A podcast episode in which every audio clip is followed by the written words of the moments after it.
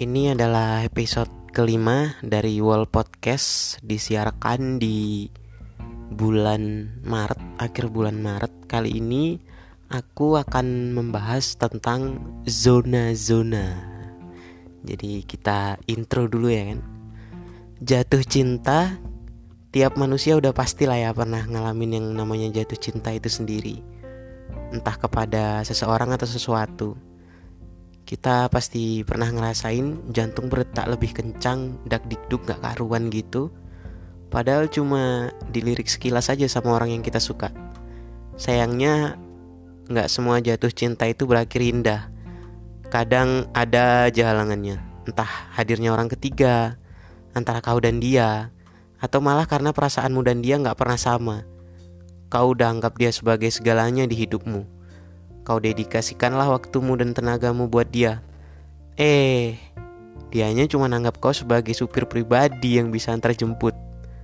Kapan pun dan di mana pun dia mau. Kan kurang gitu loh. Oke lah ya. Kali ini aku akan ngangkat tema tentang zona apa aja yang pernah dirasakan oleh hampir semua orang. Zonanya ini tuh ada 15 jadi sabar-sabar lah kalian dengerin podcast ini kalau masih kurang zona yang ada di omonganku nanti cobalah kalian tambahkan di kolom komentar ya kan. Yang pertama itu ada kakak adik zone zona merah pertama yang bakal bikin kau pusing tujuh keliling itu tuh kakak adik zone kayak mana pula kau nggak pusing ya kan? Kau udah sayang kali sama dia udah cinta kali kau ke dia. Istilahnya udah dia kali lah pengisi hatimu Kau sempatkan waktu di antara kesibukanmu supaya bisa chattingan sama dia. Kau habiskan berliter-liter bahan bakar buat antar jemput atau ngasih dia sesuatu. Supaya dia nggak bad mood lagi, kau ciptakan puisi dan lagu paling indah buat dia. Mantap kali pokoknya. Eh ternyata di akhir semua usahamu itu kau malah dianggap dia sebagai kakak atau adik. malah dianggap sebagai anggota keluarga dia pula ya kan. Padahal namamu nggak pernah jadi satu sama dia di kartu keluarganya. Tapi ya gimana, seenak itu dia manggil kau sebagai kakak atau adiknya. Padahal ketemu pun pas sudah gedenya, udah nggak kuat lagi kalau mau diangkat. Alasan kenapa jadi kakak atau adik pun nggak kalah lucu, biasanya karena kau itu bisa menggantikan sosok kakak atau adik dia kan, yang nggak dia dapatkan dari orang-orang terdekatnya gitu. Kayak dari keluarganya lah ya. Saran gue sih kalau kau udah masuk ke dalam zona ini sekalian aja lah kau daftarkan namamu ke dalam kartu keluarganya. Enak kau kan? Bisa dapat dua kali uang jajan dari ortumu sama dari ortu dia. Kan paten kali kan cuman ya gitu. Nggak enaknya kau cuman dianggap dia sebagai kakak atau adiknya aja nggak lebih. Mampuslah kau. Yang kedua itu dan biasanya nih ini paling banyak dialamin orang-orang nih. Itu tuh friend zone. Zona yang ini sih ya udah jadi masalah klasik sejak lama. Pokoknya dari dulu udah banyak banget lah orang-orang yang jadi korban dari zona ini respect buat kalian yang masih atau udah melewati peristiwa ini dengan baik. Karena dianggap cuma temen emang bener-bener gak asik gitu loh. Bayangin aja kau udah lama suka sama seseorang kan? Tapi kau nggak bisa maju. Dan kau nggak bisa mundur juga. Mau maju udah ditolak secara halus sama dia. Yang anggap kau itu cuman sebagai seorang teman gitu loh. Mau mundur pun kau udah terlanjur sayang kayak mana? Nggak bisa lagi kan kan gak enak banget rasanya di dalam hati pun gue cuman bisa berharap. Semoga dia lekas sadar. Sadar bahwa perasaanmu ke dia bukan lagi sebagai seorang teman. Jadi kayak ada keinginan melewati belenggu bernama pertemanan itu sendiri kan? Cuman ya gimana kadang karena kau udah dianggap sebagai teman jadinya kau pun kayak aduh aku sayang nggak bisa tapi mau mundur juga susah gitu loh Cuma itulah satu-satunya cara yang bisa kau lakukan selagi menunggu. Entah itu menunggu dia sadar, menunggu dia putus dari pacarnya yang sekarang, alias sainganmu secara nggak langsung itu kan, atau menunggu sampai matanya itu kebuka, ada kau yang selalu ada buat dia. Intinya yang harus kau tahu bahwa jodoh itu nggak akan ketukar. Mau seberapa banyak orang yang isi hatinya sebagai pacar, kalau Tuhan udah bilang bahwa masa depan dia adalah bareng sama kau, pacarnya bisa apa ya? Tapi itu kalau dia emang ditakdirkan buatmu sih. Kalau enggak ya mau gimana lagi? Kau terima aja lah nasibmu kawannya kan. ya kalau masa depan dia bareng kau, kalau bukan, ya mau gimana lagi kan? Intinya kau udah berusaha gitu aja. Yang ketiga itu adalah ojek zone. Ini zona yang bakal bikin kau jadi hafal semua nama jalan di seputaran rumah dia sampai ke kampus atau ke tempat kerjanya. Saking seringnya kau antar dia ke mana-mana, kau jemput lagi setelah aktivitasnya selesai. Udah gitu pun pas akhirnya kau ajak dia pacaran malah ditolak dengan alasan kau cuma dimanfaatin sama dia sebagai tukang antar jemput. kurang hancur apa lagi hati kalau udah kayak gitu kan padahal selama ini tuh kau rela panas hujan badai gitu kan. Terus terik. Kau antar dia ke mana-mana dengan siap siaga selama 24 jam 7 hari. Eh ternyata cuma dimanfaatkan sebagai tukang ojek gratisan dong. Sakit kali wak. Sakit sumpah itu. Kalau kau tahu kenyataannya kau bakalan sakit hati banget. Tapi ya udahlah ya. Kalau kau emang udah terlanjur masuk ke dalam zona ini ya kau nikmati aja lah. Anggap sebagai pengalaman baru buatmu ya kan. Karena dibalik banyaknya waktu, tenaga, dan perhatian yang kau habiskan buat dia dan berakhir sia-sia itu, ada nama-nama jalan yang berhasil kau ingat dengan baik. Cuma saranku nih, kalau kau udah bisa move on dari dia yang manfaatin kau itu kan, sebagai tukang ojek gratisan ya jangan lagi lah kau lewati jalanan itu sering-sering, bukan apa-apa, Wak. Nanti kenangan kau sama dia yang pakai satu jas hujan berdua itu jadi keingat lagi pula kan, gak enak jadinya. Kan jadi sedih lagi kau. Jangan ya, jadi jangan sering-sering kau lewati jalan yang pernah kau lewati sama dia dulu. Kau carilah jalan-jalan tikus, kau carilah, ah, kau carilah jalan-jalan kecil ya kan. Terus yang keempat itu ada ATM berjalan zone. Zona yang harus banget kau hindari sebisa mungkin karena akan besar pasak daripada tiang, besar pengeluaran daripada hasil yang kau dapat dari ngebucin dia selama ini kan. Tapi kalau udah terlanjur masuk ke dalam zona ini ya mau gimana lagi Saranku ya buru-buru keluarlah kau Daripada udah gak punya apa-apa baru kau sadar Kan gak enak kali rasanya Mau minta modal yang udah kau keluarkan rasanya gak etis kali Masa iya perhitungan sama mantan gebetan sendiri kan Tapi mau gak diminta kesannya kok kayak ikhlas sekali jadi manusia Dimanfaatkan terus gitu kalau kau lagi susah memutuskan hal-hal kayak gitu, kau pilihlah yang paling baik, yang paling baik buat diri kau sendiri. Jangan kau pikirkan orang lain dulu kan. Karena tau hubungan kalian udah berakhir gitu, udah cukuplah selama ini kau jadi ATM berjalan buat dia. Kau itu manusia, sama-sama punya hak buat bahagia. Mantap kali kata-kataku anjay emang kalau kalau ditulis tuh nggak ngawur gitu loh. Kalau yang kemarin kan aku nggak nggak nulis tuh random aja. Jadinya rada-rada ngawur dan nggak nggak fokus ke satu hal dan nggak masuk gitu poinnya. Oke lanjut. Cukup sama dia aja lah kau jadikan diri kau itu ATM berjalan kan? Nanti kalau kau udah jalin hubungan lagi ya kau tahan dulu lah buat ngeluarin duit buat sesuatu yang nggak terlalu penting bukannya pelit kan? Cuman observasi dulu apakah pasanganmu nanti bisa diberikan kepercayaan dan ngasih feedback atau enggak supaya kaunya nggak nyesel sampai berkali-kali kan? Yang kelima itu temen kondangan zone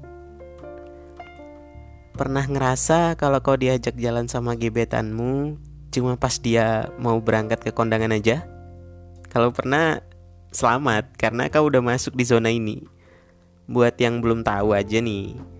Jadi tuh ini adalah zona di mana kau cuma dijadikan teman buat menghadiri acara semacam pesta pernikahan, ulang tahun, sunatan, ngasih nama anak, ya pokoknya acara-acara kayak gitulah kau diajaknya pokoknya job desk kau tuh cuma jadi pasangan dia selama pesta aja lah. Biar dia nggak kelihatan jomblo di depan teman-temannya. Ada dua sisi ketika kau masuk ke dalam zona ini. Pertama ya tentu aja sisi positif kan. Kau akan dikenalkan ke teman-teman dia sebagai pasangan resmi ketika akan menghadiri sebuah pesta kau juga bisa jadi menikmati makanan pesta yang enak dan bermacam rasa serta variasinya gitu kan. Siapa tahu kau dapat zupa sup. Woi zupa sup di pesta tuh kalau ada mantap kali tuh lumayan lah buat anak kos macam kau kan. Terus kau juga jadi bisa kenal sama orang-orang baru dari teman-teman dia keluarga dia. Sampai ke mantan dia juga kau bisa kenal nambah relasi gitu tapi ya ada juga sisi negatifnya kan. Kau bakal ngerasa nggak enakan tiap mau nolak ajakan dia ke kondangan? Karena selalu kau yang diajak sama dia. Terus pengeluaranmu juga bakal membengkak karena kau mesti kali ngasih amplop tiap datang ke kondangan. Anggaplah minimal kau ngasih 20 ribu di dalam amplop. Kalau tiap bulan kau diajak 5 kali ke kondangan berarti udah 100 ribu yang kau keluarkan. Kalau udah kerja sih nggak apa-apa, oke-oke aja Cuman kalau masih ngekos, masih minta uang sama orang tua kan susah, pikir-pikir lagi lah. Cuman terlepas dari sisi positif dan negatif di zona ini tadi, yang penting jaga kesehatanmu baik-baik lah. Jangan kau sikat semua makanan di pesta itu sakit perut kau nanti bukan apa. Cuman kalau makan campur-campur nih bukannya makin sehat kau sakit iya bau kentut nanti itu udah bukan satu jenis lagi baunya udah entah macam apa lagi bau itu nggak ngerti ya bau kali lah pokoknya. Yang keenam tuh lagi bete azazon lagi bete aja zone kau dicari pas dia lagi bad mood doang dengan alasan cuman kau yang bisa bikin dia tenang dan balikin mood dia lagi. Karena kau itu orangnya lucu. Ya kau terimalah nasibmu jadi tukang hibur ya kan mau gimana lagi? Kan kok orangnya emang menghibur. Jadi ya nggak salah dia juga kalau kau masuk di zona ini. Manusia kan emang butuh sandaran waktu dia capek menghadapi kenyataan. Dan pilihan dia buat bersandar ya pundakmu. Cuma kau pun jangan sok tegar lah di depan dia selamanya. Kau juga pasti capek kan? Kau pasti pernah lah pengen mengeluhkan sesuatu. Tapi karena kau terbiasa terlihat kuat Makanya di depan dia kau pasang wajah sok kuat terus. Jangan gitu. Kau jangan terus-menerus jadi pendengar lah. Kau juga boleh dan pantas buat didengarkan. Udah tahu kau dijadikan pundak sama dia, ya masa kau nggak mau jadikan dia pundak juga? Kan lucu. Kalau kalian saling bercerita kan bisa jadi kau keluar dari zona ini. Karena kalian semakin hari makin kenal sama diri masing-masing gitu. Lagi bete aja zone adalah zona di mana keadaan memaksa seseorang buat menemukan tempat untuk berbagi keluh kesah, berbagi masalah, berbagi perhatian, dengan tujuan ya menemukan bahagia, tawa, dan jawaban dari hal yang bikin hati itu ngegrenjel gitu. Apa sih bahasanya ngegrenjel itu? Kayak ada yang ber tercokol apa sih? Kayak ada yang mengganjal, nah mengganjal di hati tadi jadi kau nggak bisa kan menyalahkan orang-orang yang masuk ke dalam zona ini itu? Iya sih. Emang ya mau gimana lagi? Soalnya kau itu orang yang pas dianggap dia jadi Tempat dia bersandar kan? Ya terima aja lah nasibmu. Yang ketujuh itu ada tanggal bagus zone Wah tanggalnya lagi bagus nih. Kamu nggak mau nembak aku gitu? Giliran udah dijawab kan?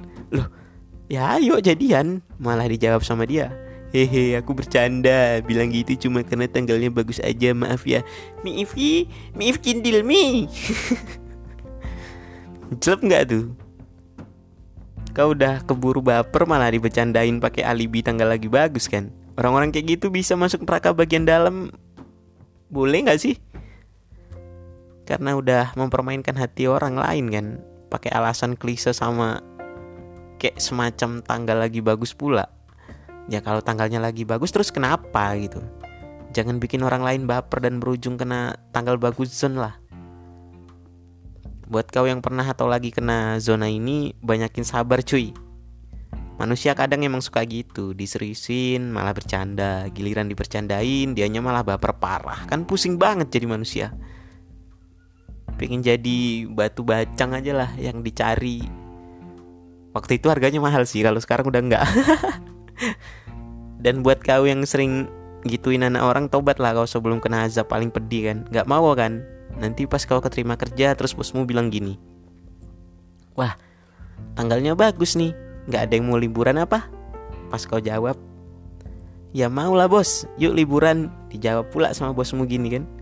Ya udah sana liburan. Sekalian bawa barang-barangmu. Kamu saya pecat, mampus kalau udah digituin kau Gimana lah kalau udah kejadian kayak gitu ya Mampus lah kau Kalau kau orang-orang yang sering PHP-in orang lain Mampus kau kalau digitukan sama bosmu nanti pas kau udah kerja kan Yang ke delapan itu ada Bantuin nugas zone.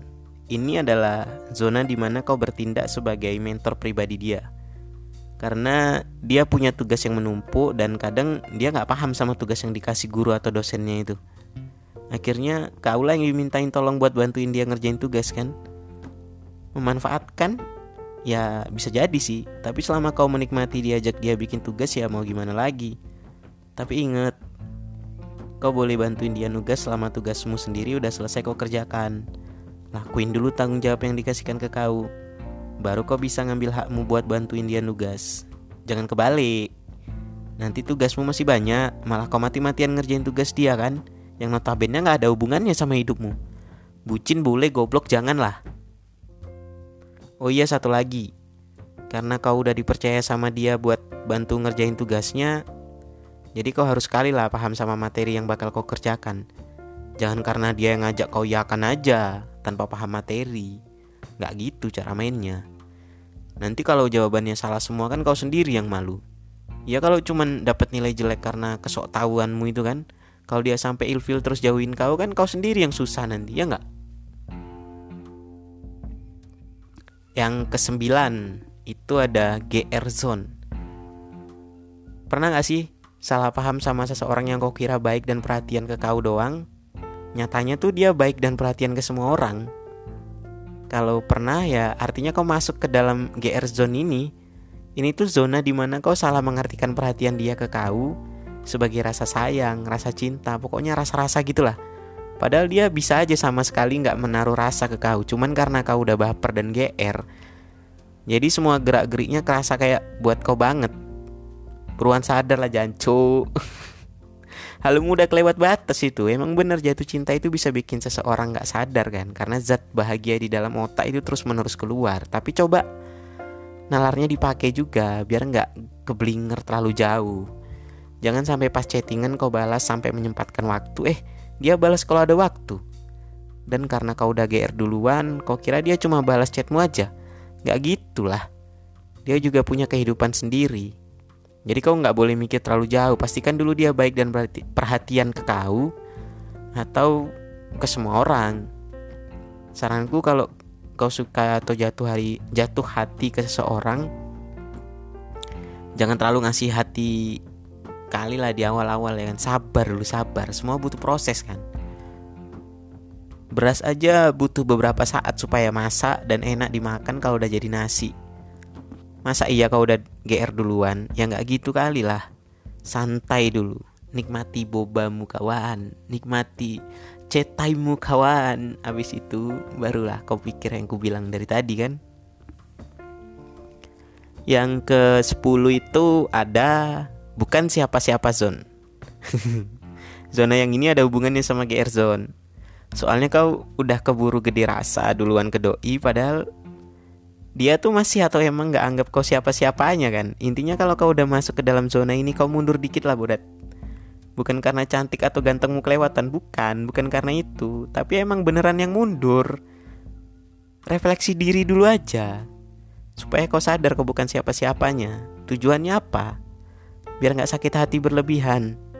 Nanti kau anggap dia duniamu tapi malah dia anggap orang lain lah dunianya. Terus kau apa? Ya mungkin angin yang sekedar lewat aja bagi dia. Sebelum kejadian kayak gitu makanya kau kusuruh mundur lah. Ada banyak manfaat dari refleksi diri tadi. Selain biar kau sadar kau juga bisa lebih mengerti. Kau baca lagi balasan chat dari dia selama ini. Kau ingat-ingat lagi gimana respon dia waktu kau coba bikin dia tersenyum dengan lawakan-lawakan garing atau lawakan bapak-bapakmu itu kan. gimana reaksi dia waktu kalian jalan bareng? Gimana dia makan di depanmu? Hal-hal kecil kayak gitu bisa kau jadikan acuan buat ngerti apakah dia beneran suka sama kau atau semua itu cuma perasaanmu aja adalah. Yuk kita mulai mundur yuk. Kayak mobil yang lagi keluar dari parkiran, hatimu juga perlu dimundurkan. Barangkali dia memang bukan rumah yang selama ini kau harapkan. Mantap. Yang ke sebelas itu jemuran zone. Anjay, jemuran zone dong. Zona paling absurd di daftar ini. Gimana perasaanmu bawain barang-barang dia ke mana pun kalian pergi? Udah mirip tiak jemuran lah ya. Aku kadang suka heran aja lihat orang-orang yang ngebucin sampai segitunya, sampai bawain barang orang orang lain, padahal hubungan belum jelas sama sekali. Apa nggak capek badanmu? Kau itu bukan robot, kau itu manusia loh. Kalau robot gitu nggak punya rasa capek, nggak apa-apa, tapi kau kan punya. Udahlah, berhentilah bikin orang lain bahagia sementara kau sendiri ngerasa kesiksa. Ini aku ngasih saran sebagai seorang kawan karena aku perhatian sama kau. Bucinlah secukupnya, jangan berlebihan kali. Orang belum jadi apa-apa aja dia udah berani nyuruh kau bawa barangnya kok. Yang kadang banyak dan beratnya bisa ngelebihi barang pribadimu. Gimana kau udah jadi apa-apa? Bisa-bisa rumah dia kau yang disuruh ngangkat, soalnya hidup dia nomaden kan? Dan kau lah tiap hari yang disuruh sama dia mindah-mindahkan rumahnya. Apa nggak mampus kau kalau udah kayak gitu? Ya tahu itu kayak nggak mungkin kejadian kan. Cuman poinnya bukan di situ. Poinnya adalah Jangan kali kau memaksakan dirimu buat orang lain. Jadi jemuran. Au, nggak banget. Biasa kan bilang nggak kalau itu emang nggak ada untungnya buat kau sama sekali. Oke bodat, pas nggak bodat? Yang ke 12 itu pulang bareng zone. Zona ini tuh mirip sama tukang ojek zone tadi. Cuma bedanya di sini kau cuma diperlukan pas pulang aja sama dia dari kegiatan atau dari aktivitasnya lah ya kan? Karena berangkatnya dia udah dianterin sama orang lain. Jadi tugas kau nggak berat-berat amat lah ya karena nggak perlu nganterin dia ke mana-mana. Cukup jadi orang yang mau jemput dan jadi temen buat diajak pulang bareng. Tapi ya tetap aja selalu ada hal yang bisa kita kulik dari setiap zona kan? Kayak contohnya kalau buat pulang bareng zona adalah kau harus siap-siap sakit hati. Karena yang ngantar doi ke mana-mana itu bisa aja orang yang lagi deket juga sama dia kan? Atau malah pacar. Siapa yang tahu? Namanya juga udah nasib jadi teman pulang bareng. Jadi ya kau nggak punya hak buat nanyain dia diantar sama siapa. Kau terima aja lah nasibmu. Aku cuma mau bilang jangan kau dalami kali peranmu jadi teman pulang bareng. Bukan apa-apa.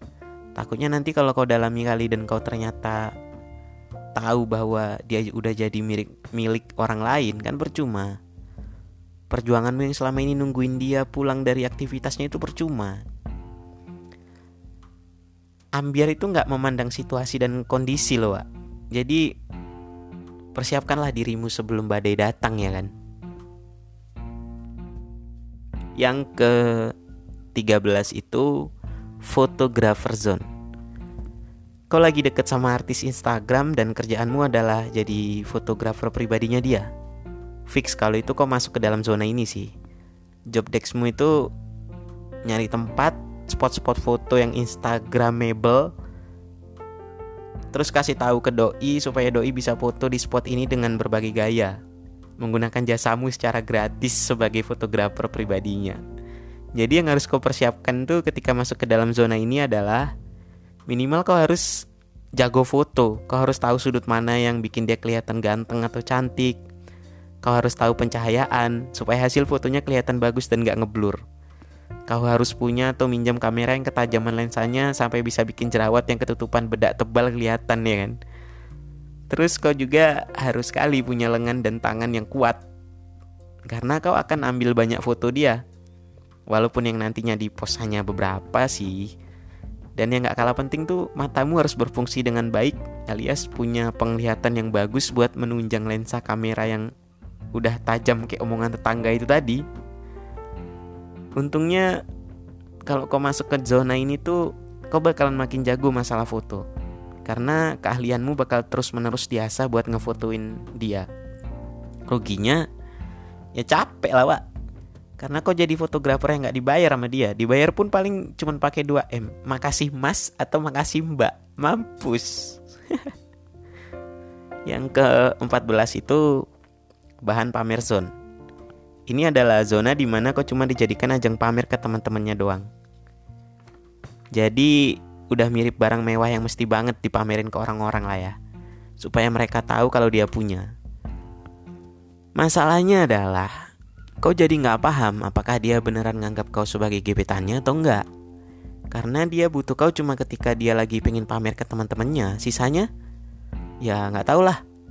Kadang kau sendiri pun bingung gimana dia ke kau kan, apalagi aku. Saranku ya balik lagi kau pastikan aja lah gimana dia ke kau. Kadang manusia karena suka mikir sesuatu yang ribet malah bikin hidupnya sendiri susah kan.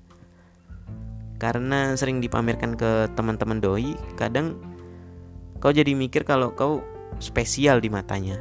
Padahal itu kan pikiranmu aja. Rambut manusia boleh sama hitam. Hati siapa yang tahu kan gitu. Lagian aku suka kesel kalau lihat di sosial media ada orang yang pamerin pacar atau gebetannya buat dijadikan konten alias bahan buat dia panjat sosial. Kesannya kayak yang nggak ikhlas gitu loh. Kalian pacaran itu apa-apa dijadikan konten. Aku bukannya iri atau apa, cuman kalau kau emang beneran sayang nggak perlu pun kau pamerkan kayak gitu. Udah taunya dia kalau kau sayang sama dia kan. Nanti saking seringnya kau pamerkan kisah cintamu ke orang-orang di sosmed tertikung pula. Baru nangis kejer-kejer kau. Gak berhenti-berhenti pula kau nangis nanti Kalau udah kayak gitu apa? Habislah tisu di kamarmu ya kan Cuman buat nangis saya Padahal tisu kegunaannya banyak selain buat nangis Yang terakhir Itu pelarian zone Ini yang terakhir dan yang paling sakit sih Ketika kau udah terlanjur sayang ke seseorang Tapi ternyata kau cuma dijadikan pelarian sama dia banyak alasan kenapa seseorang butuh pelarian. Bisa karena dia habis di ghosting sama gebetannya, bisa karena dia baru putus dan belum bisa ngelupain mantannya, bisa karena dia butuh hiburan di sela-sela kehidupannya yang monoton. Bisa juga karena dia lagi gabut dan iseng, terus nggak sengaja dia nemu kau, akhirnya dia milih kau lah sebagai bahan pelariannya kan. Yang namanya pelarian itu sifatnya sementara. Jadi kau nggak bisa mengharapkan dia ada di hidupmu terus menerus. Ingat ya bodat, Orang yang datang tiba-tiba itu bisa hilang tiba-tiba. Oke lah waktu hidupnya lagi kacau dia butuh kau kan buat bikin hidupnya terlihat baik-baik aja. Terus kalau hidupnya udah baik kan, kau dikemanakan sama dia? Gak tau lah aku. Di blok kali atau ditinggalkan gitu aja tanpa penjelasan. Gak usah galau kalau kejadian ini nimpa kau. Anggap aja sebagai sebuah pelajaran. Karena kau pernah dijadikan pelarian sama seseorang yang pengen menghindar dari kenyataan. Kenyataan pahit yang sedang dialaminya saat itu kan? Ya mau gimana lagi? Terima nggak terima ya kau harus terimalah dengan lapang dada. Apa pun keputusan dia nanti. Karena ya kau hanyalah tempat singgah sementara. Dia sudah punya rumahnya sendiri. Dan rumahnya bukan kau asik. Sabar wa Oke lah, udah aku sebutin 15 zona tadi. Makasih buat teman-teman yang udah baik, udah mau dengerin podcast ini sampai akhir. Aku ucapin banyak-banyak terima kasih. Karena aku bikin podcast ini juga buat kalian, buat nemenin aktivitas kalian di sana. Mungkin kalian ada yang lagi work work from home atau ada yang lagi self quarantine di rumah. Jadi ya boleh banget atau bisa banget kalian dengerin podcast ini buat hiburan. Mayan kan? Udah hampir setengah jam juga Aku mau bikin paskan setengah jam aja lah Kurang 30 menit lagi Eh 30 menit 30 detik maksudnya hmm, Kita Jumpa lagi di episode yang selanjutnya Yang entah kapan aku upload. Pokoknya kalian tunggu aja lah. Aku upload lagi ya kan. Soalnya aku udah disuruh pulang tapi aku males pulang. Lebih asik di kosan gitu. Ya tetaplah berbahagia. Tetaplah sehat. Jangan sakit. Tetaplah waspada dan be aware. Sama ya, waspada sama be aware. Ya itulah.